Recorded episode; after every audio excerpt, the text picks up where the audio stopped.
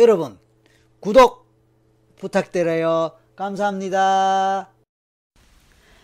최면에 걸렸다는 것을 어떻게 알 수 있을까요?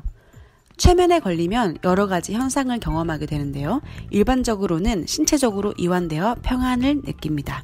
그러나 과거의 고통을 떠올림으로써 오히려 몸이 긴장되고 고통을 느끼는 경우도 있습니다. 일반적으로 최면 상태에서 나타나거나 경험하게 되는 외적 현상은 다음과 같습니다.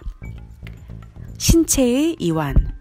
최면 경험의 효과 가운데 가장 일반적인 것은 신체의 이완입니다. 일부의 예외적인 경우를 제외하고는 최면 상태에서 거의 모든 사람들이 신체적 이완 상태를 경험합니다. 의식 상태에서 느끼던 긴장이 사라지고 명상이나 정신 집중을 했을 때와 같이 편안한 상태가 됩니다. 호흡의 변화. 최면 상태에서는 잠을 잘 때처럼 호흡이 깊어지고 고른 호흡을 하게 됩니다.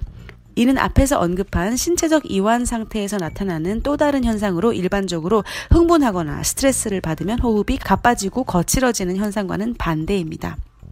체온의 변화. 최면 상태가 되면 체온의 변화가 일어나 정상 체온보다 올라가거나 내려갑니다. 그래서 최면 중에 피시술자의 손이나 신체 일부를 만져보면 보통 때보다 차갑거나 따뜻한 것을 알 수 있습니다. 체온이 변하는 것을 보고 뭔가 잘못되었는가 보다라고 염려하는 사람들이 있는데 오히려 깊은 최면에 들어갔다는 증거이니 걱정할 필요가 없습니다. 암시에 대한 반응.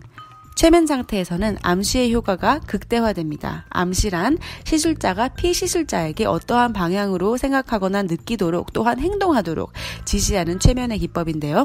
의식 상태에서는 잘 작용하지 않지만 최면 상태에서는 잠재 의식이 암시의 내용을 잘 받아들여 그대로 실현되는 것을 볼 수 있습니다.